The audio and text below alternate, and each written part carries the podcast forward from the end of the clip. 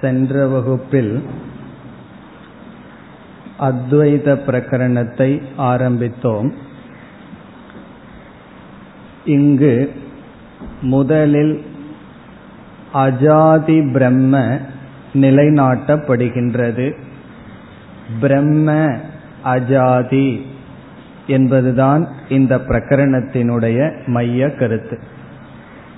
இதில் அஜாதி என்ற சொல்லுக்கு நாம் சென்ற வகுப்பில் பார்த்த பொருள். இரண்டு ஒன்று ந வித்யதே ஜாதி அல்லது ஜென்ம அஸ்ய. எந்த பிரம்மத்துக்கு பிறப்பில்லையோ அந்த பிரம்ம அஜாதி. அஸ்ய பிரம்மணக ந ஜாதிகி வித்யதே. எந்த பிரம்மத்திற்கு பிறப்பில்லையோ. இரண்டாவது பொருள் அதுதான் முக்கியம் என்று பார்த்தோம். ந வித்யதே ஜாதி அஸ்மாத். எந்த பிரம்மனிடமிருந்து எதுவும் தோன்றவில்லையோ. அது அஜாதி பிரம்ம. இப்ப இரண்டாவது நாம் கூறுவது அஸ்மாத் பிரம்மணக ந ஜாதிகி வித்யதே. எந்த பிரம்மனிடமிருந்து எதுவும் தோன்றவில்லையோ. இதில் முதல் பொருள் எல்லோராலும் ஏற்றுக்கொள்ளப்படுவது எந்த பிரம்மத்துக்கு பிறப்பில்லையோ. பிரம்மனுக்கு பிறப்பில்லை என்பது எல்லோரும் ஏற்றுக்கொள்கிறார்கள். பிரம்மனிடமிருந்து பிறப்பில்லை என்பதை அத்வைதிகளை தவிர யாரும் ஏற்றுக்கொள்வதில்லை. அதைத்தான் இங்கு நாம் நிலைநாட்டுகின்றோம். எந்த பிரம்மனிடமிருந்து எதுவும் தோன்றவில்லையோ அந்த பிரம்மத்தை நான் கூறுகின்றேன். காரணம் என்ன அந்த பிரம்ம அகார்பண்யம் தோஷமற்றது புருஷார்த்த யோக்கியம் என்று கௌடபாதர் ஆரம்பித்தார்.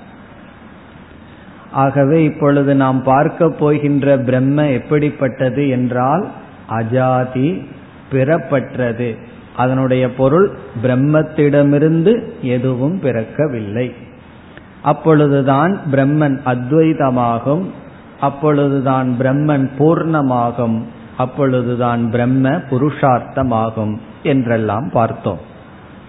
இனி பிரம்மனிடமிருந்து எதுவும் பிறக்கவில்லை என்றால் உண்மையில் எதுவுமே தோன்றவில்லை என்று நாம் நிலைநாட்டி ஆக வேண்டும். அதற்குத்தான் அஜாதிவாதம் என்று பெயர். அஜாதிவாதம் என்றால் எதுவும் உண்மையில் பிறக்கவில்லை என்பது நம்முடைய வாதம். கௌடபாதர் எப்படி சொன்னார்? ஜாயமானம் சமந்ததக. இந்த அனைத்து இடத்திலும் பிறப்பை அனுபவித்துக் கொண்டிருக்கும் பொழுதே எப்படி ஒன்றும் பிறக்கவில்லையோ அப்படி நான் கூறப்போகிறேன் என்று சொன்னார். அப்படியானால் நாம் பிறப்பை அனுபவிக்கின்றோமே சிருஷ்டியை அனுபவிக்கின்றோமே என்றால் சிருஷ்டியினுடைய அனுபவம் தவறு இல்லை என்று சொல்லவில்லை. சிருஷ்டியிடம் இருக்கின்ற சத்தா நீக்கப்படுகின்ற. ஆகவே அஜாதிவாதம் என்பதும் மித்யா சிருஷ்டிவாதம் என்பதும் ஒன்றுதான். நம்முடைய அனுபவத்தை அடிப்படையாக அல்லது முக்கியத்துவம் கொடுத்து பார்த்தால் நாம் என்ன சொல்கின்றோம் என்றால் மித்யா சிருஷ்டிவாதம். சத்தியத்தின் அடிப்படையில் பார்த்தால் ஒன்றும் பிறக்கவில்லை. இப்ப முதல் இரண்டு காரிகைகளில் இதைத்தான் கௌடபாதர் செய்தார். இனி மூன்றாவது காரிகையிலிருந்து முப்பதாவது காரிகை வரை இந்த பிரகரணத்தில் என்ன செய்யப்படுகின்றது என்று இப்பொழுது நாம் பார்க்கின்றோம். கௌடபாதர் என்ன நிலைநாட்ட வேண்டும்? அஜாதி பிரம்மத்தை நிலைநாட்டுகின்றேன் என்ற பிரதிஜை செய்தார். இந்த அஜாதி பிரம்மம் அதாவது பிரம்மத்திடமிருந்து எதுவும் தோன்றவில்லை என்று நிலைநாட்ட வேண்டும் என்றால் எவைகளெல்லாம் தோன்றியுள்ளதாக நாம் நினைத்து கொண்டிருக்கின்றோமோ அவைகள் உண்மையில் தோன்றவில்லை என்று நிலைநாட்டி ஆக வேண்டும். காரணம் என்ன? பிரம்மனிடமிருந்து எதுவும் தோன்றவில்லை என்ற கருத்தை நிலைநாட்ட பிரம்மனிடமிருந்து எது தோன்றியதாக நாம் நினைத்துள்ளோமோ அவைகளை எடுத்து அது எப்படி உண்மையில் படைக்கப்படவில்லை? பிரம்மனிடமிருந்து அது எப்படி வரவில்லை? என்று நிரூபிக்க வேண்டும். அதைத்தான் செய்ய போகின்றார். எப்படி செய்ய போகிறார் என்றால் தோன்றியுள்ள அனைத்து சிருஷ்டியையும் இரண்டாக பிரிக்கப் போகின்றார். எவைகளெல்லாம் தோன்றியுள்ளதாக நாம் நினைக்கின்றோமோ உற்பத்தியானதாக நாம் நினைக்கின்றோமோ அனைத்து உற்பத்தியையும் சிருஷ்டியையும் இரண்டாக பிரிக்கின்றார். ஒன்று போக்திரு பிரபஞ்சம் இனி ஒன்று போஜ்யம். போக்து பிரபஞ்சம் போக்திரு என்றால் அனுபவிப்பவன் போக்யம் என்றால் அனுபவிக்கப்படுவது. இப்ப போக்திரு பிரபஞ்சம் என்பது ஜீவக போக்ய பிரபஞ்சம் அல்லது போஜ்யம் என்பது ஜெகத். இப்பொழுது எவ்விதம் பிரிக்கப்படுகின்றது என்றால் ஜீவன் ஜெகத் என்று அனைத்து சிருஷ்டியும் இரண்டாக பிரிக்கப்படுகின்றது பிறகு என்ன செய்ய போகின்றார் கௌடபாதர்? ஜீவ சிருஷ்டி நிஷேதத்தை செய்ய போகிறார். ஜீவன் உண்மையில் தோன்றவில்லை. ஜீவன் தோன்றியுள்ளதாக நாம் நினைக்கின்றோம். ஆனால் ஜீவன் தோன்றவில்லை என்று நிலைநாட்டப் போகிறார். ஜீவ உற்பத்தி நிஷேதக. பிறகு என்ன செய்ய போகின்றார்? ஜெகத்தும் தோன்றவில்லை என்று ஜெகத் உற்பத்தி நிஷேதக. இந்த உலகமும் தோன்றவில்லை என்று உலகமும் பிறக்கவில்லை என்று நிலைநாட்டப் போகிறார். ஆகவே என்ன வரப்போகின்றது? ஜீவ உற்பத்தி நிஷேதம் ஜெகத் உற்பத்தி நிஷேதம். இதையை எப்படி செய்ய போகிறார்? ஜீவ உற்பத்தி நிஷேதத்தை முதலில் யுக்தி பிரதானமாக நிலைநாட்டப் போகின்றார். யுக்தி பிரமாணத்தின் மூலமாக ஜீவ நிஷேதம் செய்யப்படுகிறது. ஜீவன் பிறக்கவில்லை என்று நிலைநாட்டப்படுகிறது. யுக்தி என்றால் தர்க்கம். தர்க்கத்தின் துணை கொண்டு ஜீவன் பிறக்கவில்லை என்பதை காட்டப் போகிறார். பிறகு இரண்டாவதாக ஸ்ருதியினுடைய துணை கொண்டு ஜீவ உற்பத்தி நிஷேதம் செய்யப்படுகிறது. இப்ப ஜீவ உற்பத்தி நிஷேதம் எப்படி செய்யப்படுகிறது? யுக்தி பிரமாணம் அல்லது அனுமான பிரமாணம் அல்லது தர்க்க பிரமாணம். பிறகு இரண்டாவது ஸ்ருதி பிரமாணம். இனி ஜெகத் நிஷேதம் அப்படியே செய்ய போகிறார். முதலில் யுக்தி பிரமாணத்தின் மூலமாக ஜெகத் நிஷேதம் செய்யப்படும். பிறகு ஸ்ருதி பிரமாணத்தின் மூலமாக ஜெகத் நிஷேதம் செய்யப்படும். ஆகவே இந்த அத்வைத பிரகரணத்தில் முதல் இரண்டு காரிகைகளில் பிரதிஜை செய்து நான் அஜாதி பிரம்மத்தை நிலைநாட்டப் போகின்றேன் என்று கூறி அந்த அஜாதி பிரம்மத்தை நிலைநாட்ட எவைகளெல்லாம் பிரம்மத்திடம் தோன்றியது என்று நாம் நினைத்து கொண்டிருக்கின்றோமோ அவைகளை எடுத்து ஜீவன் ஜெகத் என்று பிரித்து ஜீவனை நிஷேதம் செய்கிறார். யுக்தியினுடைய துணை கொண்டும் ஸ்ருதியினுடைய துணை கொண்டும். பிறகு ஜெகத்தை நிஷேதம் செய்கின்றார். யுக்தியினுடைய துணை கொண்டும் ஸ்ருதியினுடைய துணை கொண்டும். இவ்விதம் ஸ்ருதி யுக்தியின் வழியாக ஜீவ ஜெகத் நிஷேதம்தான் மூன்றாவது காரிகையில் ஆரம்பித்து முப்பதாவது காரிகை வரை நடைபெறப் போகின்றது அதற்கு பிறகு வேறு கருத்தை கௌடபாதர் எடுத்துக்கொள்ளப் போகின்றார். இதுதான் இந்த பிரகரணத்தினுடைய மைய கருத்து. ஏன் கௌடபாதர் யுக்தி பிரமாணத்தையும் அல்லது தர்க்க பிரமாணத்தையும் ஸ்ருதி பிரமாணத்தையும் பயன்படுத்துகிறார் என்றால் பிரத்யக்ஷ பிரமாணத்தை பயன்படுத்த முடியாது. பிரத்யக்ஷ பிரமாணம் என்ன சொல்கின்றது? பிரத்யக்ஷ பிரமாணம் அஜாதி பிரம்மத்துக்கு தடையாக இருக்கின்ற. கண்ணுல பாக்கிறனே பிறந்தத உலகத்தையும் ஜீவர்களையும். ஆகவே நம்முடைய அனுபவம் என்ன சொல்கின்றது? ஜாதி பிரம்மத்திடமிருந்து இவைகள் தோன்றின என்று அனுபவம் சொல்கின்றது இந்த அனுபவம் தவறு. என்று அனுமானத்தின் மூலமாக நிரூபிக்க போகின்றார். சிலதெல்லாம் பார்க்கிறதுக்கு அனுபவம் சரியா இருக்கிற மாதிரி இருக்கும். ஆனா அனுமானத்துல புத்தியில யூகத்துல தான் சிந்திச்சு பார்த்து நம்ம அனுபவிச்சதை தப்பா புரிந்துள்ளோம் என்று அனுபவத்தை நீக்கி அவர் யுக்தியை பயன்படுத்தி என்ன செய்ய போகின்றார்? ஜீவ ஜெகத் நிஷேதம் செய்கிறார். பிறகு ஏன் ஸ்ருதி பிரமாணத்தை எடுத்துக்கொள்கிறார் என்றால் சிலர் ஸ்ருதியே ஜீவ உற்பத்தியை சொல்கிறது ஸ்ருதியே ஜெகத் உற்பத்தி பேசுகிறது என்று சொல்கிறார்கள். ஸ்ருதியிலும் அதற்கு தகுந்த வாக்கியங்களும் இருக்கின்றது.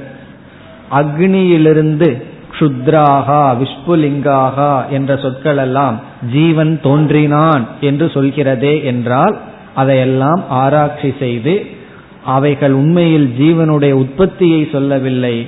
ஜீவனுடைய நிஷேதத்தை ஜீவ பிரம்ம ஐக்கியத்தை தான் சொல்கிறது என்று நிலைநாட்டப் போகின்றார். ஆகவே இனி முப்பதாவது காரிகை வரை நாம் ஒவ்வொன்றாக பார்க்க போகின்றோம். இதில் கௌடபாதர் வரிசையாக எடுத்துக்கொள்கிறார் முதலில் யுக்தி பிரமாணத்தின் மூலமாக ஜீவ நிஷேதம். இரண்டாவது ஸ்ருதி பிரமாணத்தின் மூலமாக ஜீவ நிஷேதம். பிறகு யுக்தி பிரமாணத்தின் மூலமாக ஜெகத் நிஷேதம் பிறகு ஸ்ருதி பிரமாணத்தின் மூலமாக ஜெகத் நிஷேதம். இப்படி வர இருக்கின்ற காரிகைகளில் இந்த மூன்றாவது காரிகை சாரமாக அமைகின்றது. இப்பொழுது பார்க்க இருக்கின்ற இந்த மூன்றாவது காரிகையில் இனி வர இருக்கின்ற முப்பது காரிகையினுடைய சாரத்தை இங்கு வைக்கின்றார். இங்கு என்ன செய்கின்றார்? ஜீவன் பிறக்கவில்லை. பிறகு ஜெகத்தும் பிறக்கவில்லை என்ற இரண்டையுமே இங்கு நிலைநாட்டுகின்றார். இந்த மூன்றாவது காரிகையில். அதற்கு பிறகுதான் ஜீவனை எடுத்துக்கொண்டு யுக்தியின் துணை கொண்டு பிறக்கவில்லை என்று நிலைநாட்டப் போகின்றார். இங்கும் இவர் பிரதானமாக யுக்தியை கையாளுகின்றார். ஆகவே யுக்தி பிரமாணத்தின் மூலமாக இந்த மூன்றாவது காரிகையில் ஜீவ ஜெகத் நிஷேதம் செய்யப்படுகின்றது இங்கு என்ன செய்கின்றார்? அனைத்து ஜெகத்தையும் ஷரீரம் என்று எடுத்துக் கொள்கிறார். ஷரீரத்தை நிஷேதம் செய்தாலே ஜெகத்தை நிஷேதம் செய்ததாகிறது. காரணம் என்ன? அண்டத்தில் உள்ளது பிண்டத்திலும் உண்டு என்று நாம் கூறுகின்றோம். நம்ம பிளட்டை எடுத்து ஒரு டிராப் எடுத்து அதுல என்ன கண்டென்ட்னு தெரிஞ்சதுன்னு வச்சுக்கோமே நம்ம என்ன முடிவு பண்றோம்? உடம்புல இருக்கிற பிளட்ல எல்லாம் இதுதான் கண்டென்ட்னு முடிவு பண்றோம். அதே போல இந்த பஞ்சபூதமான இந்த உடல் தோன்றவில்லை என்று அவர் நிஷேதம் செய்துவிட்டால் பிறகு இந்த பஞ்சபூதமான உலகமும் தோன்றவில்லை என்று நிஷேதம் ஆகிறது. ஜெகத் நிஷேதம் செய்யும் பொழுது ஜெகத்தையே எடுத்துக்கொண்டு நிஷேதம் செய்வார். இப்ப இந்த இடத்தில் என்ன செய்கின்றார்? ஜீவனும் தோன்றவில்லை ஜெகத்தும் தோன்றவில்லை. இங்கு ஜெகத் என்றால் ஷரீரமும் தோன்றவில்லை. இந்த ரெண்டு தானே நமக்கு சந்தேகம் இருக்கு. பிரம்மத்துக்கு அப்பாற்பட்டு எது இருக்கு அப்படின்னு சொன்னா இந்த உடல் இருக்குங்கிற எண்ணம் வரும். பிறகு நான் ஜீவன் இருக்கின்றேன் என்ற எண்ணம் வரும். ஜீவனும் தோன்றவில்லை இந்த உடலும் தோன்றவில்லை. இதற்கு இவர் எடுத்துக்கொள்கின்ற உதாரணம் ஆகாச திருஷ்டாந்தம். இப்ப ஆகாசத்தை உதாரணமாக எடுத்துக்கொள்ள போகின்றார் எடுத்துக்கொண்டு இந்த காரியத்தை செய்கின்றார். எப்பொழுதெல்லாம் தர்க்கம் அல்லது யுக்தி பிரமாணமாக நாம் கையாளுகின்றோமோ அப்பொழுது முக்கியமான அம்சம் திருஷ்டாந்தக. உதாகரணம். அதை நம்ம இரண்டாவது பகுதியிலேயே பார்த்தோம். திருஷ்டாந்தத்துக்கு வந்து வியாப்தி பூமி என்று சொல்லப்படுகிறதுன்னு பார்த்தோம். ஒரு அனுமானம் செய்ய வேண்டும் என்றால் அதற்கு எக்ஸாம்பிள் மிக மிக முக்கியம். அப்படி இங்கு ஆகாசத்தை கௌடபாதர் கையில் பிடித்து கொள்ள போகின்றார். ஆகாசத்தை கையில் பிடிக்கிறார்னு என்ன அர்த்தம்? ஆகாசத்தை உதாரணமாக பிடித்துக்கொண்டு என்ன செய்ய போகின்றார்? ஜீவ ஜெகத் இந்த ரெண்டும் இல்லை என்று சொல்ல போகிறார். எப்படி என்றால் முதலில் ஜீவ விஷயத்தை எடுத்துக் கொள்கின்றோம். அதற்கு உதாரணத்திற்குள் சென்றால் ஒரு ஆகாசம் இருக்கின்றது. அந்த ஆகாசத்திற்குள் விதவிதமான பானைகள் செய்யப்படுகின்றது அதாவது பானைகள் செய்யப்படுகிறது. அப்பொழுது அந்த ஆகாசத்திற்கு சிறிய சிறிய பெயர் வருகின்றது. கடாகாசக என்ற பெயர் வருகிறது. பானைக்குள் இருக்கின்ற ஆகாசம் என்ற பெயரெல்லாம் வருகிறது. இப்பொழுது தோன்றியது என்ன என்றால் ஆகாசம் தோன்றியதா அல்லது பானை தோன்றியதா என்றால் தோன்றியது பானைதான் ஆனால் பானையினுடைய அடிப்படையில் ஆகாசத்தை பார்க்கும் பொழுது ஏதோ ஆகாசம் உற்பத்தியானது போல் நமக்கு தெரிகிறது. அப்படி அந்த உதாரணத்தை கொண்டு என்ன சொல்கின்றார்? சரீரம் உற்பத்தியானது சரீரத்தினுடைய உற்பத்தியை கொண்டு பிறகு நாம் என்ன சொல்கின்றோம்? ஜீவன் உற்பத்தி ஆனான் என்று நாம் சொல்கின்றோம். உண்மையில் ஜீவன் உற்பத்தியாகவில்லை ஆகாசத்தை போல. இப்ப ஆகாசத்தை உதாரணமா வச்சுட்டு என்ன சொல்றார் ஆகாசம் வந்து தோன்றவில்லை பிறகு சிறிய சிறிய ஆகாசம் தோன்றியிருக்கிற மாதிரி தெரிகிறதே என்றால் தோன்றியிருக்கிற மாதிரி தெரிகிறது ஆனால் தோன்றவில்லை. அதற்கு காரணம் என்ன? தோன்றியது வெறும் பானைதான். அந்த இடத்துல ஒத்துக்கிறார் பானை தோன்றியதுன்னு. இனி அடுத்த கேள்விக்கு வரும்போது அதுக்கு பதில் சொல்ல போறார். அப்ப தோன்றியது பானை ஆனால் பானைக்குள் இருக்கின்ற ஆகாசம் எப்படி தோன்றவில்லையோ அப்படி ஆத்மா தோன்றவில்லை. சரீரத்தினுடைய அடிப்படையில் பார்த்தால் ஒவ்வொரு ஜீவர்களும் தோன்றியது போல் தெரிகிறது என்று கூறுகிறார். இத புரிஞ்சுக்கிறது சுலபம். இனி அடுத்த கேள்வி என்ன வந்துடும் சரி பூர்வபக்ஷி சொல்லிடுவான். சரி ஜீவன் தோன்றவில்லை. எப்படின்னா ஆகாசம் தோன்றவில்லையோ அப்படி ஜீவன் தோன்றவில்லை. ஆனால் ஜீவன் தோன்றிய மாதிரி தெரிகின்றான். அதற்கு என்ன காரணம் என்றால் என்ன சொன்னீர்கள்? சரீரம். ஆகாசம் தோன்றியது போல் தெரிவதற்கு காரணம் என்ன? பானை. அப்பொழுது என்ன தோன்றி இருக்கிறது பானை தோன்றி இருக்கிறது அல்லவா ஆகவே பானை உற்பத்தியாகி இருக்கிறது இப்பொழுது ஆத்மாவுக்கு அல்லது பிரம்மத்துக்கு வேறாக சரீரம் என்று ஒன்று இருக்கிறது. ஆகாசத்திற்கு வேறாக பானை இருப்பது போல என்ற சந்தேகம் வரும்பொழுது மீண்டும் இங்கு கௌடபாதர் அதே ஆகாச திருஷ்டாந்தத்தை வைத்து பானையும் தோன்றவில்லை என்று நிலைநாட்டப் போகிறார். அது எப்படி? இந்த இடத்துல தான் கொஞ்சம் இன்டைஜஷன் வந்துடும் பானையும் தோன்றவில்லை எப்படி? என்றால் ரெண்டு விதத்துல நம்ம சொல்லலாம். முதல்ல கொஞ்சம் கடினமான விஷயத்தை பார்ப்போம். பானையும் உண்மையில் தோன்றவில்லை. தோன்றியது போல் தெரிகிறது. பானையும் சத்தியம் அல்ல. சரீரமும் சத்தியம் அல்ல. எப்படி என்றால் காரிய காரண தத்துவத்தில் காரணம் சத்தியம் காரியம் மித்யா. அதுல நமக்கு சந்தேகம் வரக்கூடாது.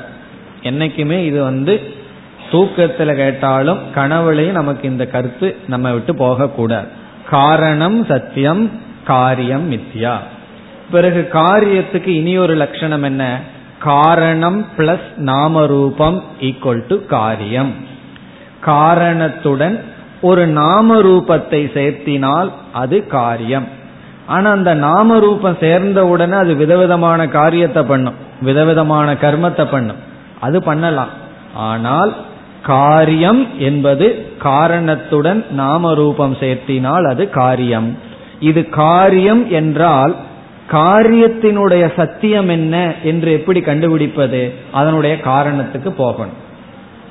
பிறகு அதுவும் காரியமாக இருந்தால் பிறகு அதனுடைய காரணம் என்ன? அதுதான் சத்தியம் என்று அப்படியே பயணம் செய்ய வேண்டும்.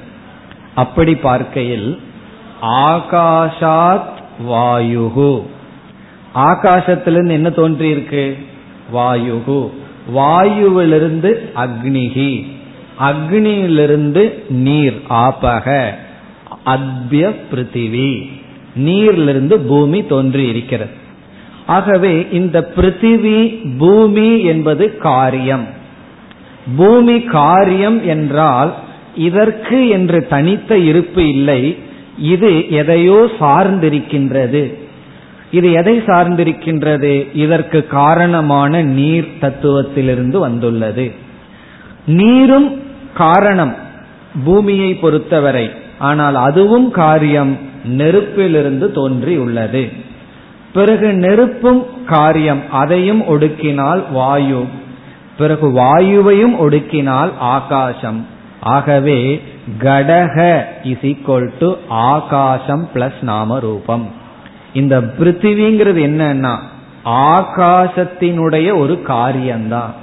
அப்ப இருக்கிறது ஆகாசம்தான் சத்தியம். இப்ப என்ன ஆச்சுன்னா பானைங்கிறது என்னன்னா ஆகாசம்தான் பானை ஸ்பேஸ் தான் பானை. எப்படி? என்றால் இந்த ஆகாசம் என்ற காரணத்திலிருந்துதான் இவைகளெல்லாம் தோன்றியுள்ளது. விதவிதமான நாம ரூபங்கள் குணங்களை சேர்த்த சேர்த்த இவைகளெல்லாம் வந்துள்ளது. உண்மையானது என்னன்னா ஆகாசம்தான். கடைசியில எங்க போய் நிக்கிறோம்னா எம்டியில தான் போய் நிக்கிறோம். ஒன்று இல்லாத ஆகாசத்திலிருந்து தான் இவைகளெல்லாம் தோன்றியுள்ளது. பிசிக்ஸ் படி யூனிவர்ஸினுடைய எனர்ஜி வந்து ஜீரோ அப்படின்னு நிரூபிக்க முடியும். இன்ஃபினிட் எல்லைக்கு அடங்காத இந்த உலகம் இருக்கே அந்த எதிலிருந்து வந்ததுன்னு சொன்னா அவர்களுக்கு ஒரு கால்குலேஷன் இருக்கு. கடைசியில் என்ன நிரூபிக்கலாம்? ஜீரோ எனர்ஜியிலிருந்து தான் இன்ஃபினிட் எனர்ஜி வந்தது. அப்படி ஆகாசம்தான் பானையாக தெரிந்து கொண்டு இருக்கிறது. பிறகு என்னன்னா ஆகாசமே பானையா தெரிஞ்சிட்டு இருக்கு அந்த பானையினால ஆகாசம் என்ன ஆகுது சின்ன சிறிய சிறியதாக தெரிய வருகிறது. ஆகவே பானையும் பிறக்கவில்லை ஆகாசமும் பிறக்கவில்லை. சரி ஆகாசம்தான் பிறகு சத்தியமா என்றால் ஆத்மன ஆகாச சம்பூதக. ஆத்மாவிடமிருந்து ஆகாசம் தோன்றியது. அந்த இடத்துல வந்து விவர்த்த உபாதானம் ஆத்மாவுக்கும் ஆகாசத்துக்கும். ஆகாசத்திலிருந்து வர்றதெல்லாம் வேறு விதமான உபாதான காரணம். நம்ம வந்து பரிணாமின்னு சொல்லலாம். ஏன்னா மாயை கிட்ட தான் முக்குணம் இருக்கு. அதனுடைய இதிலிருந்து விதவிதமாக வருகின்றது. இப்பொழுது பானை தோன்றியது. அந்த தோன்றிய பானையினால் ஆகாசம் தோன்றியது போல் தெரிகிறதுன்னு சொன்னோம். பானையும் தோன்றவில்லை. பானையும் மித்தியா. அது ஆகாசம்தான் சத்தியம். ஆகவே என்னன்னா ஒரே ஒரு ஆகாசம். இதுதான் ரொம்ப முக்கியமான கருத்து. ஒரே ஒரு ஆகாசம் தான் பலவாக தெரிவதற்கு காரணமாக இருக்கின்ற உபாதியையும் தன்னிடத்தில் ஏற்றி வைத்துள்ளது. அதனுடைய துணை கொண்டு தானே பலவாக தெரிந்து கொண்டிருக்கிறது. இப்போ ஒரே ஒரு ஆகாசம் தான் பிளவுபட்டது போல் தெரிவதற்கு காரணமான உபாதியையும் இங்க உபாதினா பானை அவைகளையும் தன் மீது ஏற்றி வைத்துள்ளது. பிறகு உபாதியினுடைய தர்மத்தையும் உபாதியினுடைய விளைவையும் தான் ஏற்றி வைத்துள்ளது. உபாதியினுடைய விளைவு என்ன பானையினுடைய விளைவு என்ன தான் சிறுமைப்பட்டதாக தான் சிறிய சிறியதாக இருப்பதாக ஒரு காட்சி. அது தான் ஏற்றி வைத்த பானையினுடைய விளைவு. இந்த ரெண்டையும் ஆகாசம் எப்படி செய்கிறதோ. கௌடபாதர் சொல்றார் அதே வேலையத்தான் ஆத்மா செய்கிறது. ஆத்மா இந்த சரீரத்தினால பலவாக ஜீவர்களாக தோன்றியதாக தெரிகிறது. பிறகு இப்படி தெரிவதற்கு காரணமான சரீரமும் இந்த ஆத்மாவிடம் ஏற்றி வைக்கப்பட்டுள்ளது. ஆத்மாவினுடைய காரியம்.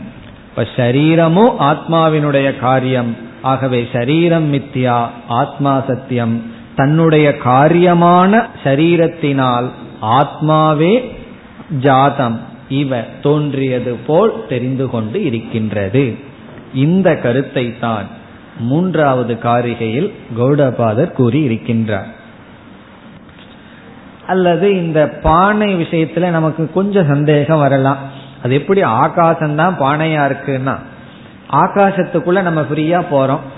பானை முன்னாடி இருக்கு. அதுல போகும்போது தலையில அடிக்குது அப்படின்னு சொன்னா நமக்கு சந்தேகம் வரலாம். ஆனா வரக்கூடாது. காரணம் என்னன்னா இந்த தலையும் ஆகாசம்தான் அந்த பானையும் ஆகாசம்தான். ஒரு ஆகாசம் இனி ஒரு ஆகாசத்தோட மோதிக்குது. நம்ம என்ன நினைக்கிறோம்? இது எப்படி ஆகாசம் மோதலாம்னு? ஆகாசம் மோதிக்கிறது இல்லை ஒரு ஆகாசமும் இனி ஒரு ஆகாசமும் சேர்ந்து கொள்கிறது. ஆகவே என்னன்னா அனைத்து ஸ்தூல பதார்த்தமும் ஆகாசம்தான். அப்ப நம்ம எப்படி பார்க்கணும் இந்த உலகத்தை? எல்லாம் இந்த நாமரூபத்தை பார்த்து நம்ம மயங்கிட்டு இருக்கோம். எல்லாத்தையும் வெட்ட வெளியா பார்க்கணும். காரணம் என்ன? ஆகாசம்தான் இந்த ஸ்தூல பிரபஞ்சமாக தெரிந்து கொண்டு இருக்கிறது. அப்படி நமக்கு இதை புரிஞ்சுக்கிறதுக்கு கஷ்டமா இருந்தா இங்க கௌடபாதர் வந்து கடாதிவத் அப்படின்னு சொல்றார். பானைகளை போல சரீரமும் மித்தியான்னு சொல்லியிருக்கார். அந்த பானைகளை போலன களிமண்ணிலிருந்து வருகின்ற பானை எப்படி மித்தியாவோ அப்படி மித்தியா சரீரம் என்றும் நாம் எடுத்துக்கொள்ளலாம் இப்பொழுது காரிகைக்குள் சென்றால் மூன்றாவது காரிகையை பாருங்கள். ஆத்மாஹி ஆகாசவத் ஜீவைகி கடாகாசைகி இவ உதிதக. ஆத்மா உதிதக. ஆத்மா தோன்றியுள்ளது. ஆத்மா பிறந்திருக்கான். எப்படின்னா கடாகாசைகி இவ கடாகாசங்களைப் போல. ஆத்மா ஜீவைகி உதிதக. ஆத்மா ஜீவர்களைப் போல் தோன்றியுள்ளது. எப்படின்னா ஆகாசம் கடாகாசத்தை போல் தோன்றியதை போல. எப்படி ஆகாசம் கடாகாசத்தை போல தோன்றியிருக்கிறதோ அப்படி ஆத்மா ஜீவர்களாக தோன்றியுள்ளது. என்னுடைய அர்த்தம் என்னன்னா ஆகாசமும் தோன்றவில்லை ஜீவர்களும் தோன்றவில்லை. பிறகு இரண்டாவது வரியில் பார்த்தால் கடாதிவத் சங்காதைகி இங்கு சங்காதம்னா சரீரம். சரீரங்களும் தோன்றியுள்ளது பானைகளைப் போல அப்படின்னு சொல்ற. பானைக்குள்ள இருக்கிற ஆகாசத்தை போல ஜீவர்கள் தோன்றியுள்ளார்கள். சரீரம் பானையை போல் தோன்றியுள்ளது அப்படின்னு சொல்றார் இப்ப எதற்கு எதற்கு உபமானமா சொல்றார் பானைக்குள்ள இருக்கிற ஆகாசமும் ஜீவர்களுக்கும் பானைக்கும் சரீரத்துக்கும். நம்ம என்ன செய்தோம்? இந்த பானையும் ஆகாசத்தினுடைய காரியம்னு சொல்லி சொன்னோம். அதை புரிஞ்சுக்கிறதுக்கு கஷ்டமா இருந்தா எப்படி பானை களிமண்ணிலிருந்து தோன்றிய பானை காரியம் மித்தியாவோ அப்படி பானையை போல கடத்தை போல சரீரமும் மித்தியா.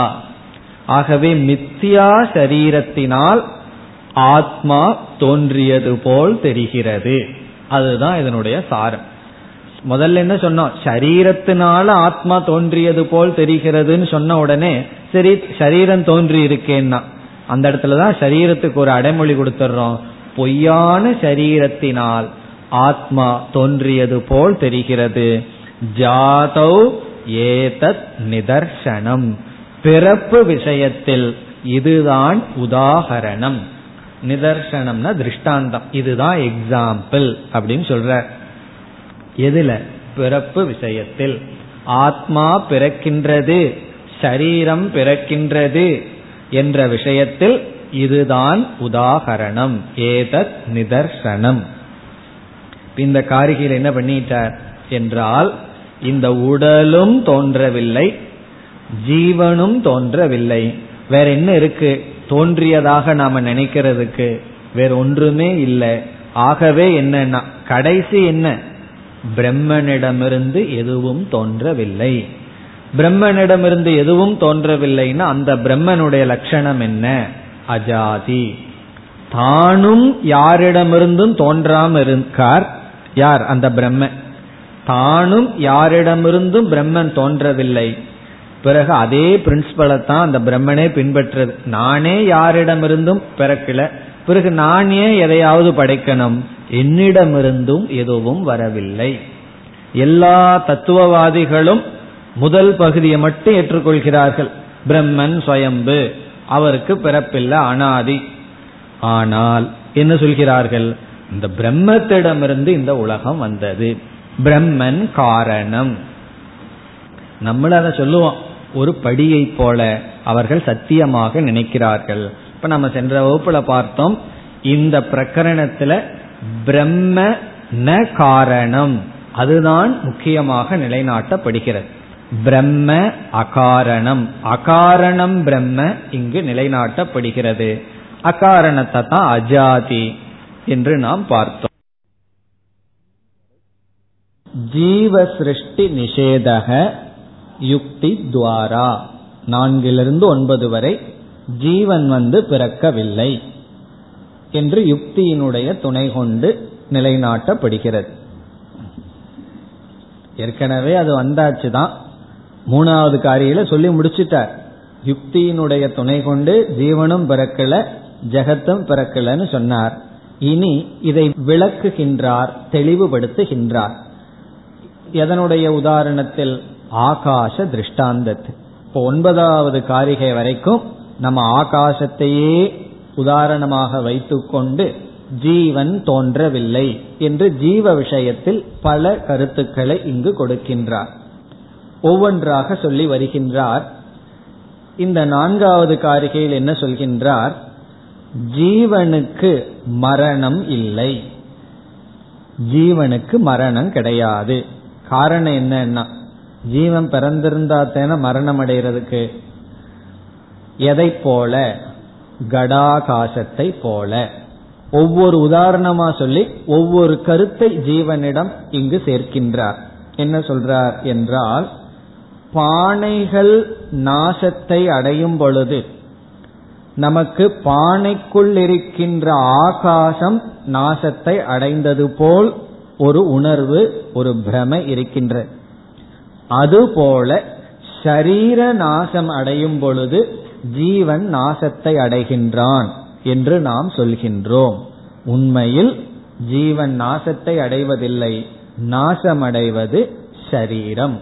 அதுதான் நான்காவது காரிகையினுடைய சாரம். அப்ப ஜீவன் வந்து மரணமற்றவன். மூன்றாவது காரிகையில் என்ன சொன்னார்? ஜீவன் பிறப்பற்றவன். ஜீவன் பிறக்கவே இல்லைனார். ஜீவனுக்கு ஜென்மம் இல்லைனார். இங்கு ஜீவனுக்கு மரணம் இல்லை. அதற்கு உதாரணம் என்ன? இதே ஆகாச திருஷ்டாந்தம். இப்ப கடாதிஷு பிரளீனேஷு. பானைகள் லயத்தை அடையும் பொழுது கடாகாசாதயக யதா. எப்படி கடாகாசமானது அழியவில்லையோ? ஆகாசே சம்பிரளீயந்தே தத்துவஜீவாகா இக ஆத்மனி. அதாவது பானைகள் நாசத்தை அடையும் பொழுது பானைக்குள் இருக்கின்ற ஆகாசங்கள் எப்படி மகாகாசத்துடன் ஒன்றாக இருக்கின்றதோ அப்படி சரீரம் நாசத்தை அடையும் பொழுது என்ன ஏற்படுகிறது? ஜீவர்கள் பிரம்மஸ்வரூபமாகவே இருக்கிறார்கள். சரீரத்துள் வெளிப்படுகின்ற ஜீவ தத்துவம் அழிவதில்லை. நமக்கு என்ன ஒரு பயம் வந்துருது? நான் அழிந்து விடுகின்றேன். இந்த சரீரம் அழியும் பொழுது நான் அழிந்து விடுகின்றேன் ஒரு பயம். காரணம் என்ன? இந்த நான்கிற சொல்லு வந்து சரீரத்தில் இருக்கிறதுனால. இப்ப இந்த இடத்துல சரீரம் வேறு நான் அறிவு சொரூபமானவன் ஜீவாத்மா. அந்த ஜீவாத்மாவாகிய நான் உண்மையில் அழிவதில்லை. இப்ப இந்த இடத்துல ஸ்தூல சூக்ம இந்த ரெண்டு சரீரத்தையும் எடுத்துக் கொள்ள வேண்டும். வெறும் ஸ்தூல சரீரம் மட்டுமல்ல. ஸ்தூல சரீரம் அழிஞ்சாலும் நான் அழிவதில்லை. சூக்ம சரீரம் அழிஞ்சாலும் நான் அழிவதில்லை. அதுதான் நான்காவது காரிகையில். இனி ஐந்தாவது காரிகையில் ஒரு சந்தேகம் நமக்கு வரலாம்.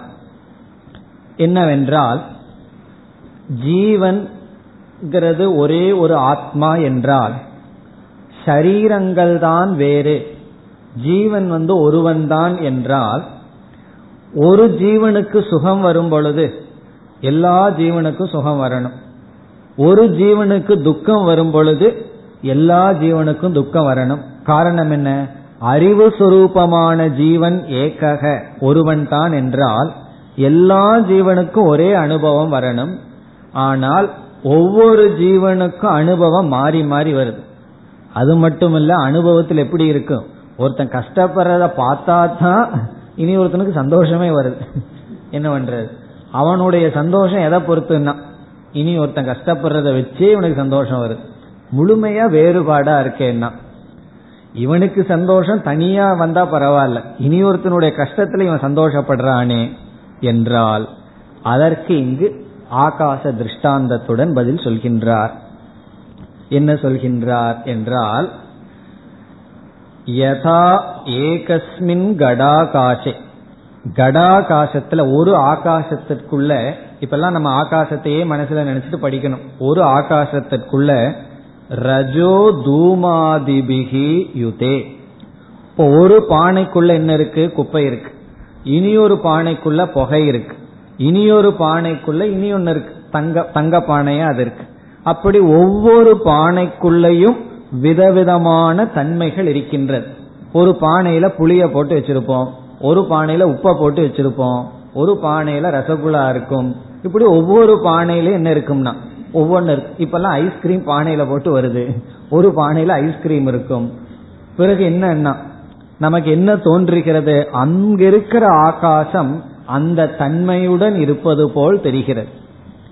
அப்படி ஆனா ஆகாசத்துக்கு ஏதாவது தன்மை வந்துள்ளதா? என்றால் இல்லை. பிறகு ஏன் அந்த ஆகாசம் அப்படி இருக்கு?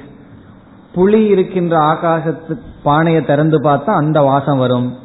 அதே போல வேற பொருள் இருக்கின்ற ஆகாசம் பானை இருக்கு அதுக்குள்ள ஒரு பொருள் இருக்கு அதை திறந்தா வேற ஸ்மெல் வருது. இதுக்கெல்லாம் என்ன காரணம் என்றால் அந்த இடத்துல நம்ம ஆகாசத்தை அட்ரிபியூட் பண்ணி வச்சிருக்கோம். கௌடபாதர் சொல்றார் இதெல்லாம் அந்த பானையினுடைய தர்மம் பானையோடு சம்பந்தப்பட்டிருக்கின்றதனுடைய தர்மம் அது வந்து ஆகாசத்துல நம்ம ஏற்றி வைத்துள்ளோம். உண்மையிலேயே ஆகாசம் அப்படி கிடையாது. ஐஸ்கிரீம் ஆகாசம்னோ புளி ஆகாசம்னோ உப்பு ஆகாசம்னோ ஒன்றும் கிடையாது. அதே போல என்ன சொல்றார்? சுகதுக்கமெல்லாம் ஷரீர தர்மம். இது ஒரு முக்கியமான கருத்து. ரொம்ப பேர் ஆத்ம தர்மம்னு சொல்லிட்டு இருப்பார்கள். சுகதுக்கம் எல்லாம் ஆத்மாவனுடைய தர்மம். ஆனால் சுகதுக்கம் சரீர தர்மங்கள். என்ன சரீர தர்மம்னா? சூக்ம சரீர தர்மங்கள். சுகம் துக்கம் பொறாமை இதெல்லாம் யாரு பண்றான்னா? சரீரம்தான். எப்படிப்பட்ட சரீரம்? நம்மளுடைய சூக்ம சரீரத்தினுடைய தர்மங்கள். இப்ப என்ன சொல்றார்? நம்முடைய சூக்ம சரீரத்துல சுகம் துக்கம் முதலியவைகள் எல்லாம் வந்துட்டு இருக்கு அவைகளை ஆத்மாவிடம் நாம் ஏற்றி வைக்கின்றோம். எப்படி? பானையுடன் இருக்கின்ற ஸ்தூல பதார்த்தங்களினுடைய தர்மங்களை ஆகாசத்துல எப்படி ஏற்றி வச்சு பேசுகின்றோமோ அதே போல நம்முடைய சுக துக்கங்கள் ஆத்மாவிடம் ஏற்றி வைக்கப்பட்டுள்ளது. பிறகு ஏற்கனவே நாம் ஏற்றுக்கொண்டு விட்டோம் சரீரங்கள் விதவிதமா இருக்குன்னு சொல்லி. அப்படின்னு என்ன? விதவிதமான மனசு இருக்கலாம் விதவிதமான உடல் இருக்கின்றது. ஆனால் ஆத்மா ஒன்றுதான். ஜீவன் வந்து ஒருவன்தான். பல அப்படின்னு நினைக்கிறது நம்முடைய தவறு. ஜீவன் ஒருவன் தான் அதனால ஒருவன் வந்து சிரிச்சா இனி ஒருத்தன் சிரிக்கணுங்கிற அவசியம் இல்லை ஒருத்தன் சிரிச்சா அதை பார்த்து இவன் அழுகலாம். காரணம் என்னன்னா அந்த சூக்ம சரீரம் வேற சிரிக்கிற சூக்ம சரீரம் வேற அழுகிற சூக்ம சரீரம் வேற. பிறகு என்னன்னா எல்லாம் தர்மம் பார்த்துக்கும் மாத்தி விட்டுரும். அதுக்கு அடுத்த நாள். மாறி மாறி சிரிப்பார்கள் அழுவார்கள். அதற்கும் ஆத்மாவுக்கும் சம்பந்தம் இல்லை. பிறகு சம்பந்தம் எப்படி தெரியுதுன்னா ஆகாச திருஷ்டாந்தம். ஆகாசத்துல வந்து எப்படி நம்ம ஏற்றி வைக்கிறோமோ அப்படி நாம் ஏற்றி வைக்கின்றோம். இப்ப ஐந்தாவது காரிகை வந்து விதவிதமான தர்மங்கள் ஜீவனுக்கு இருக்கின்றதா என்றால் இல்லை. இப்ப மூன்றாவது காரிகை ஜீவனிடம் ந ஜென்ம நான்காவது காரிகை ஜீவனிடம் மரணம் இல்லை ஐந்தாவது காரிகை ஜீவனிடம் தர்மங்கள் இல்லை. விதவிதமான தர்மங்கள் எல்லாம் ஜீவனிடம் இல்லை அதெல்லாம் சூக்ம சரீரத்திற்கு. இனி ஆறாவது காரிகை வந்து ஜீவனிடம் பேதமில்லை என்று இதே ஆகாச திருஷ்டாந்தத்துடன் நிலைநாட்டுகின்றார். ஆறில் ஜீவனிடம் பேதங்கள் இல்லை வேற்றுமை இல்லை. ஜென்மமில்லை மரணமில்லை தர்மமில்லை பேதமில்லை. இப்போ இங்க ஒரு பூர்வபக்ஷிய பார்ப்போம். பூர்வபக்ஷி என்ன சொல்றான்? நம்முடைய அனுபவத்துல ரெண்டு பொருள் வேறுபடுகிறதுன்னு எப்படி சொல்றோம்? அவன் சொல்றான் இது பானை இது துணி அப்படின்னு ரெண்டு பதார்த்தத்தை காட்டி நம்ம கண்டிப்பா குழப்பம் வர்றதில்லை. இது துணி பானைங்கிறதுல சந்தேகம் வர்றதில்லை. கடக படக ரெண்டுக்கும் சந்தேகம் வருவதில்லை. காரணம் என்னன்னா பூர்வபக்ஷி சொல்றான் இந்த ரெண்டுக்குள்ள நாமம் முதல்ல வேறுபடுது. இது பானைன்னு சொல்றோம் இத துணின்னு சொல்றோம். இப்ப நாம பேதாத் பேதக. பிறகு என்னன்னா ரூப பேதாத் ரூபம்னா இதனுடைய தன்மை குவாலிட்டி துணியினுடைய ரூபம் வேற பானையினுடைய ரூபம் வேற. இப்ப ரூப பேதாத் ரெண்டுக்குள்ள வேற்றுமை தெரியுது. அதற்கு பிறகு என்னன்னா துணியினுடைய செயல் யூட்டிலிட்டி கர்ம காரிய பேதம் துணி வந்து வேலைக்கு பயன்படுத்துறோம் பானைய வேலைக்கு பயன்படுத்துறோம். இப்ப பூர்வபக்ஷி என்ன சொல்றான்? ரூப காரிய சமாக்கியாகா. சமாக்கியா அப்படின்னு சொன்னா நாம ரூப கர்ம. நாம ரூப கர்ம. சமாக்கியானா நாம. இப்ப நாம ரூப கர்ம. இந்த மூன்றும் ஒன்றுக்கொன்று வேறுபட்டிருந்தால் அவைகள் வேறுபாட்டுடன் கூடியவைகள். இப்படித்தான விவகாரம் இருந்துட்டு இருக்கு அப்படி பார்க்கையில ஜீவர்கள் விதவிதமா எல்லாத்துக்கும் நாம பேதம் இருக்கு. ஒரே பேர் இருந்தாலும் அட்லீஸ்ட் இன்சியல் மாறிடுது எதையாவது மாறிடுது. பிறகு என்ன? ரூப பேதம் சந்தேகமே இல்லை. கர்ம பேதம் அதுவும் சந்தேகம் இல்லை. ஒவ்வொருத்தரும் ஒவ்வொன்று செய்கிறார்கள். அப்படி இந்த உலகத்திலையும் வேற்றுமை இருக்கின்றது. இப்படி இருக்கும் பொழுது எல்லா ஜீவனும் ஒரே ஒரு ஆத்மஸ்வரூபம் என்று எப்படி சொல்ல முடியும்? காரணம் என்ன? ஜீவர்களுக்குள் நாம ரூப காரிய பேதம் இருப்பதனால் ஜீவர்கள் பின்னமானவர்கள். இப்ப என்ன பூர்வபக்ஷி? ஜீவாகா பின்னாகா. நாம ரூப காரிய பின்ன நாம ரூப காரியத்துவாத். கடபடவது. அப்படி பூர்வபக்ஷி சொல்றான். ஜீவர்கள். ஒருவருக்கொருவர் வேறுபாட்டை உடையவர்கள். அவர்களுக்குள் நாமரூப கர்ம வேறுபடுவதனால் பானைக்கும் துணிக்கும் போல. சரி ஜீவன் வந்து வேறுபடுவதில்லைங்கிறதுனால பானையும் துணியும் ஒன்றும் நம்ம சொல்ல முடியுமா? அப்ப என்ன சொல்லுவான்? துணியில போய் தண்ணி கொண்டு வான்னு சொல்லுவார். அது முடியாது. இல்லைன்னா பானையை எடுத்து உடம்புல உடுத்திக்கன்னு சொல்லுவார்கள். அதுவும் முடியுமா? முடியாது. அப்படி பானையும் துணியும் வேறுபடுகிறது. எந்த அடிப்படையில்? அதே அடிப்படை ஜீவனிடமும் இருக்கின்றது என்று ஜீவர்களுக்குள் பேதம் இருக்கின்றது என்று பூர்வபக்ஷி சொல்லும் பொழுது கௌடபாதர் இங்கு பதில் சொல்றார் நீ ஆகாசத்தை பாரு. மீண்டும் இங்க ஆகாசத்துக்கு வந்துடுறார் இங்க என்ன சொல்றார்? ஆகாசத்திடத்தில் நாம பேதம் இருக்கு. கடாகாசக மடாகாசக. இதெல்லாம் ஆகாசத்துக்குள்ள நாம பேதம் இருக்கு. ஆகாசத்துக்குள்ள ரூப பேதமும் இருக்கு. ரூப பேதம்னா இது சிறிய ஆகாசம் பெரிய ஆகாசம். அல்பாகாசக மகாகாசக. எங்க பெட்ரூம் வந்து இவ்வளவுதான் சின்னது. உங்க ஹால் வந்து இவ்வளவு பெருசா இருக்கு. இதெல்லாம் என்னன்னா இதெல்லாம் ரூப பேதம் பிறகு காரிய பேதமும் இருக்கு. சயனாகாசக தூங்குற இடம் எது? தூங்குறதுக்கான இடம் இது. படிக்கிறதுக்கான இடம் இதுன்னு சொல்லி ஒவ்வொரு இடத்துக்கும் ஒவ்வொரு காரியத்தை வச்சிருக்கோம். இப்ப வந்து கிச்சன்ல சமையல் பண்றத வச்சிருக்கோம். டைனிங் ஹால்ல சாப்பிடுற காரியத்தை பண்றோம். அப்ப இந்த ஸ்பேஸ்ல என்ன காரியம் பண்றோம்? இனி ஒரு ஸ்பேஸ்ல என்ன காரியம் பண்றோம்? மாறுகிறது. அப்படி ஆகாசத்திடமும் இந்த மூன்று பேதத்தை நம்ம மேலோட்டமா அனுபவிக்கிறோம். என்ன மூணு பேதம்? நாம ரூப கர்ம பேதம். ஆனால் உண்மையில் ஆகாசத்துல பேதம் இருக்கான்னா? எனி டைம் கிச்சனை பெட்ரூமா மாத்தலாம் பெட்ரூம கிச்சனா மாத்தலாம். அதற்கப்புறம் என்ன ஆகும்னா இல்ல இந்த இடத்துல நான் தூங்கித்தான் பழகி இருக்கேன் சாப்பிட மாட்டேன்னு சொல்ல மாட்டோம். காரணம் என்ன? என்றால் உபாதி மாறினால் இவைகள் மாறிவிடும். இப்ப ஆகாசத்துக்கு உண்மையிலேயே பேதம் கிடையாது. ஆனா ஆகாசத்துக்கு இந்த பேதம் தெரிகிறதேன்னா அது உபாதி வசாத். அந்த இடத்துல வேறொரு உபாதி டைனிங் டேபிள் இருந்தா அந்த ஆகாசம் சாப்பிட்ற ஆகாசமா மாறிடும். பகவானுடைய படங்கள் எல்லாம் இருந்தா அந்த ஆகாசம் பூஜ ரூமா மாறிடும். வேதாந்த மாணவர்களும் புஸ்தகமும் மைக்கு ஆசிரியரும் இருந்தா அந்த ஆகாசம் குருகுலமா மாறிடும். அப்படி பக்கத்தில் இருக்கிற உபாதியினால ஆகாசத்திற்கு இந்த பேர் பொய்யாக வந்த போதிலும் ஆகாசத்திடம் உண்மையில் இவைகள் இல்லையோ? அதே போல நாம ரூப காரியம் ஜீவனுடைய சொரூபம் அல்ல மீண்டும் சரீர சொரூபம். உடலுக்கு தான் நாம பேதம் உடலுக்கு தான் ரூப பேதம் உடலுக்கு தான் கர்ம பேதம். ஆகவே நாம ரூப கர்மத்தினால் ஜீவர்களுக்குள் பேதம் இல்லை என்று சொல்கின்றார். ஆகாசஸ்ய ந பேதோஸ்தி தத்வத் ஜீவேஷு நிர்ணயக. இந்த நாம ரூப காரியம் இருந்த போதிலும் உண்மையில் ஆகாசத்துல தெரிகிறது ஆனா பேதம் இல்லை அதே போல ஜீவனிடம் தெரிகிறது ஆனால் பேதம் இல்லை. இது ஆறாவது காரிகையின் சாரம். இனி ஏழாவது காரிகையினுடைய சாரம் என்னவென்றால்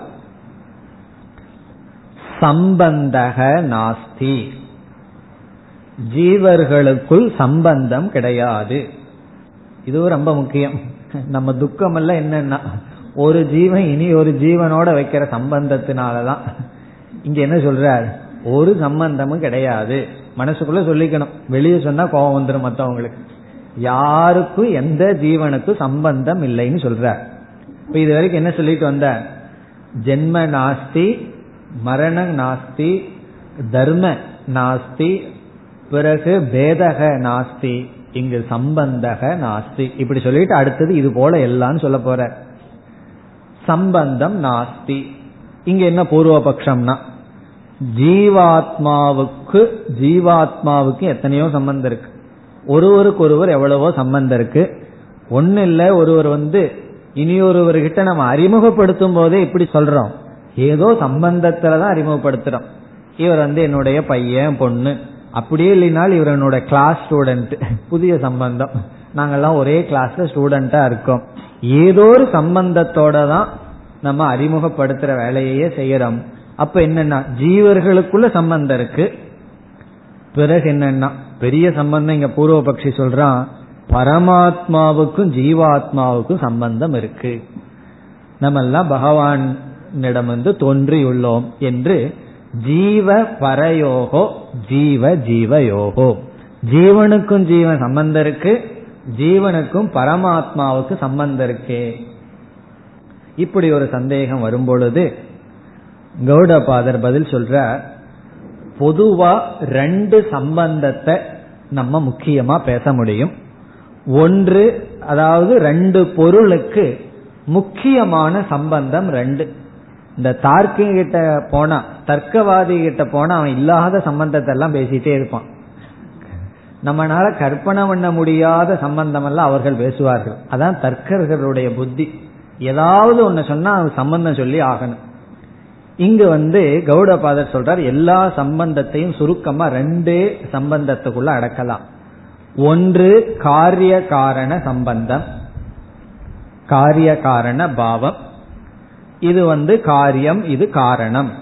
இதுதான் முக்கியமான சம்பந்தம். இரண்டாவது அவயவ அவயவி சம்பந்தம். அவயவ அவயவி சம்பந்தம். காரிய காரண சம்பந்தத்துக்கு உதாரணம் என்ன? என்றால் இங்க வந்து விதை மரம் அப்படின்னு எடுத்துக்கலாம். விதை வந்து காரணம் காரியம் வந்து விருட்சக மரம். இப்படி ஒரு சம்பந்தம் ரெண்டு பொருளுக்கு சொல்லி ஆகணும். பிறகு அவயவ அவயவி சம்பந்தம்னு சொன்னா நம்ம வந்து இந்த இடத்துல எதை எடுத்துக்கலாம்? மரம் கிளைகள் இலைகள். மரத்துக்கும் இலைகளுக்கு என்ன சம்பந்தம்னா மரம் வந்து அவயவத்துடன் கூடியது. இலைகள் காய்கள் பழங்கள் இவைகளெல்லாம் அவயவம். அல்லது நம்முடைய உடலுக்கும் கைகாலுகளுக்கும் உள்ள சம்பந்தம். நம்முடைய விரல் கைகள் உடலுக்கு என்ன சம்பந்தம்? அவயவி அவயவம். இந்த ரெண்டு சம்பந்தம் தான் முக்கியமா இங்க கௌடபாதர் எடுத்துட்டு என்ன சொல்றார்? இப்பொழுது ஆகாசத்திற்கும் வேற ஏதாவது பொருளுக்கும் இந்த ரெண்டு சம்பந்தம் ஏதாவது சொல்ல முடியுமா? என்று உதாரணத்துக்கு போறார். ஒரு கடாகாசத்துக்கும் மகாகாசத்துக்கும் காரிய காரண பாவ சம்பந்தம் சொல்ல முடியுமா? இப்ப வந்து நூறு பானை செஞ்சிருக்கோம். நூறு பானைக்குள்ள இருக்கிற ஆகாசத்துக்கும் பெரிய ஆகாசத்துக்கும் நீ காரிய காரண பாவம் சொல்லுவியா? சொல்ல முடியாது. பெரிய ஆகாசம் காரணம் சின்ன ஆகாசம் காரியம் சொல்ல முடியாது. சரி அவயவ அவயவின்னு சொல்லுவியா? பெரிய ஆகாசம் வந்து அவயவி சின்ன ஆகாசம் எல்லாம் பெரிய ஆகாசத்தினுடைய கைகள் கால்கள் போல. அப்படின்னு சொல்ல முடியுமா? முடியாது. அதற்கு என்ன காரணம்? காரிய காரண அபாவம். நிர்விகாரத்துவாத். ஒரு ஆகாசத்துக்கு இனி ஒரு ஆகாசத்துக்கும் காரிய காரண பாவம் கிடையாது. நிர்விகாரத்துவாத். விகாரம் இல்லாததனால். இப்ப காரிய காரண பாவம் விகாரம் இருக்கிற இடத்துல தான் சொல்ல முடியும். இங்கு விகாரம் இல்லை. கடாகாசம் மகாகாசஸ்ய ந காரியம். அவிகாரத்வா விகாரம் அல்ல. சரி அவயவம் அவயவின்னு சொல்லலாமான்னா அதுவும் சொல்ல முடியாது. ஏகத்துவாத் ஒன்றாக இருந்து விட்டால் அவயவி அவயவம் எல்லாம் சொல்ல முடியாது. ஒரு ஆகாசத்துக்கு போய் அவயவம் அவயவி எல்லாம் இப்படி சொல்றது? ஆகவே கடாகாசக மகாகாசத்தினுடைய அவயவம் உறுப்புக்கள் அல்ல. அவயவம்னா உறுப்புக்கள் அல்ல. காரணம் என்ன? ஏகத்துவா இருக்கிறதே பிளவுபடாத ஒரு ஆகாசம். அதே போல ஜீவனுடைய விஷயத்திலும். அதத்தான் இங்கு சொல்றார். ந ஆகாசஸ்ய கடாகாசக விகார அவயவோ யதா. எப்படி ஒரு ஆகாசத்துக்கும் இனி ஒரு ஆகாசத்திற்கும் விகாரம்னா இந்த இடத்துல காரியம். அவயவமோ காரியமோ ஆகாதோ அப்படி ஒரு ஜீவனுக்கும் இனியொரு ஜீவனுக்கும் அல்லது ஜீவனுக்கும் பிரம்மத்திற்கும் எந்த விதமான சம்பந்தத்தையும் சொல்ல முடியாது. சம்பந்தம் இங்கு கிடையாது. இந்த பூர்வபக்ஷம் வர்றதுக்கு காரணம் உபனிஷத்துல வந்து விஜயானமயக அப்படின்னு ஜீவனுக்கு ஒரு பேர் பிருகதாரண்யங்கள்ல கொடுக்கப்பட்டு விட்டது. இப்ப விஜயானமயக அப்படின்னு சொன்னதுனால காரியம் அப்படிங்கிற ஒரு சந்தேகம் வருகிறது. பிறகு க்ஷுத்ரா விஸ்புலிங்காகா அப்படிங்கிற உபனிஷத் வாக்கியத்தினால சிறிய சிறிய அவயவங்களுடன் கூடியது ஜீவர்கள். இப்படித்தான் ஒரு மதமே இருக்கு. விசிஷ்டாத்வைதமே அங்கங்கள் பிரம்மத்தினுடைய அங்கங்கள் தான் ஜீவர்கள் என்ற சந்தேகம் வந்துள்ளது. இங்கு இந்த உதாரணத்துல ஆத்மனக ஆத்மாவுக்கு ஜீவன் வந்து ஆத்மான பிரம்மத்துக்கு ஜீவன் அவயவமும் கிடையாது காரிய காரணமும் கிடையாது. ஆனா காரிய காரணமோ அவயவம் இருக்கிற மாதிரி தெரிகிறது. ஆனால் கிடையாது. எதை போல? ஆகாசத்தை போல. இவ்விதம் மூன்றாவது காரிகையில் ஆரம்பிச்சு பார்த்தோம்னா ஜீவனுக்கு ஜென்ம மரணம் தர்ம பேதம் சம்பந்தம். இவைகளெல்லாம் மேலோட்டமா தெரிகிறது ஆனால் உண்மையில் தெரியவில்லை. இனி கடைசியா அடுத்ததுன்னு சொல்ற? எட்டாவது காரிகையில் இவ்வளவுதான் என்ன சொன்னாலும் ஜீவர்களாகிய நாம் அசுத்தர்கள். சுத்தமே இல்லை நம்மிடம். பரமாத்மா சுத்த சுரூபம். அப்போ அசுத்தமான ஜீவர்களை போய் பரமாத்மாவுடன் ஐக்கியம் சொன்னா அது யாருக்கு இழுக்குன்னா? நமக்கு ஒண்ணு இழுக்கு கிடையாது. காரணம் என்ன? நம்ம எப்படி அசுத்தம் தான் பரமாத்மாவை போய் அசுத்தப்படுத்துற மாதிரி இருக்கே. இதுதான் விசிஷ்டாத்வைதிகள் எல்லாம் சொல்றது. அவங்க எல்லாம் என்ன சொல்கிறார்கள்? இந்த அத்வைதிகள் எல்லாம் பெரிய பாவத்தை பண்ணிட்டு இருக்காங்களாம். என்னன்னா அந்த நாராயணனை அசுத்தப்படுத்திட்டு இருக்கார்களே. காரணம் என்ன? அசுத்தமா இருக்கிற நாம போய் பகவான் அசுத்த இப்படி படுத்த முடியும்? நீங்க ரெண்டு பேர் ஐக்கியம்னு சொல்வதனால் என்று ஜீவன் அசுத்தம் பிரம்ம சுத்தம் என்ற கேள்வி வரும்பொழுது மீண்டும் இங்கு பதில் சொல்கின்றார். அதே ஆகாச திருஷ்டாந்தத்தை யதா பவதி பாலானாம் ககனம் மலினம் மலைகி பாலர்களுக்கு ஆகாசம் அசுத்தமாக இருப்பது போல. அந்த அசுத்தமும் சரீர தர்மம் ஆகாசத்தினுடைய தர்மம் அல்ல ததா பவதி அபுத்தானாம். அபுத்தானாம்னு என்ன? அறிவற்றவர்களுக்கு ஆத்மா அசுத்தமாக தெரிகிறது. ஆனால் உண்மையில் ஆத்மா சுத்த சுரூபம். இப்ப அசுத்தமும் யாருடையதுனா சரீர தர்மம். அதனாலதான் ஓரளவுக்கு தான் சரீரத்தை தூய்மைப்படுத்தணும். காரணம் என்ன? சரீரமே அசுத்தம். அசுத்தமான சரீரத்தை மற்றவங்களுக்கு டிஸ்டர்ப் பண்ணாத அளவு சுத்தம் பண்ணா போதும். அதற்கு மேல சுத்தம் பண்ண முடியாது. காரணம் என்ன? சரீரமே அசுத்தம். அசுத்தம் சரீர சொரூபம். ஆத்மஸ்வரூபம் சுத்தம். இப்படியே சொல்லிட்டு போனா எவ்வளவு சொல்லலாம்? முடியாதுன்னு சொல்லிட்டு ஒன்பதாவது காரிகையில முடிவு பண்றார். எல்லா விஷயத்திலையும் இதையை நீங்கள் ஆகாசத்தை இங்கு எடுத்துக்கொள்ளுங்கள் அப்படின்னு சொல்லிட்டு மரணே சம்பவே செய்வ ஜீவனுடைய மரணம் அவனுடைய பிறப்பு கத்தியாகதி. ஜீவன் ஒரு இடத்துக்கு போறானே ஒரு இடத்துக்கு வர்றானேன்னா ஆகாசமும் போற மாதிரி தெரியுது வர்ற மாதிரி தெரியுது. அந்த பானையை இங்க கொண்டு வான்னு சொன்னா அந்த பானை அந்த ஆகாசம் இங்க வந்த மாதிரி தெரியுது. இந்த பானையை அங்க எடுத்துட்டு போன்னு சொன்னா இந்த ஆகாசம் அங்க போன மாதிரி தெரியுது. அப்படி கத்தியாகத ஜீவன் வந்து ஒரு இடத்துக்கு போறது வர்றது இப்படி எல்லா சரீரத்துக்குள் இருக்கிற மாதிரி தெரிகிறது.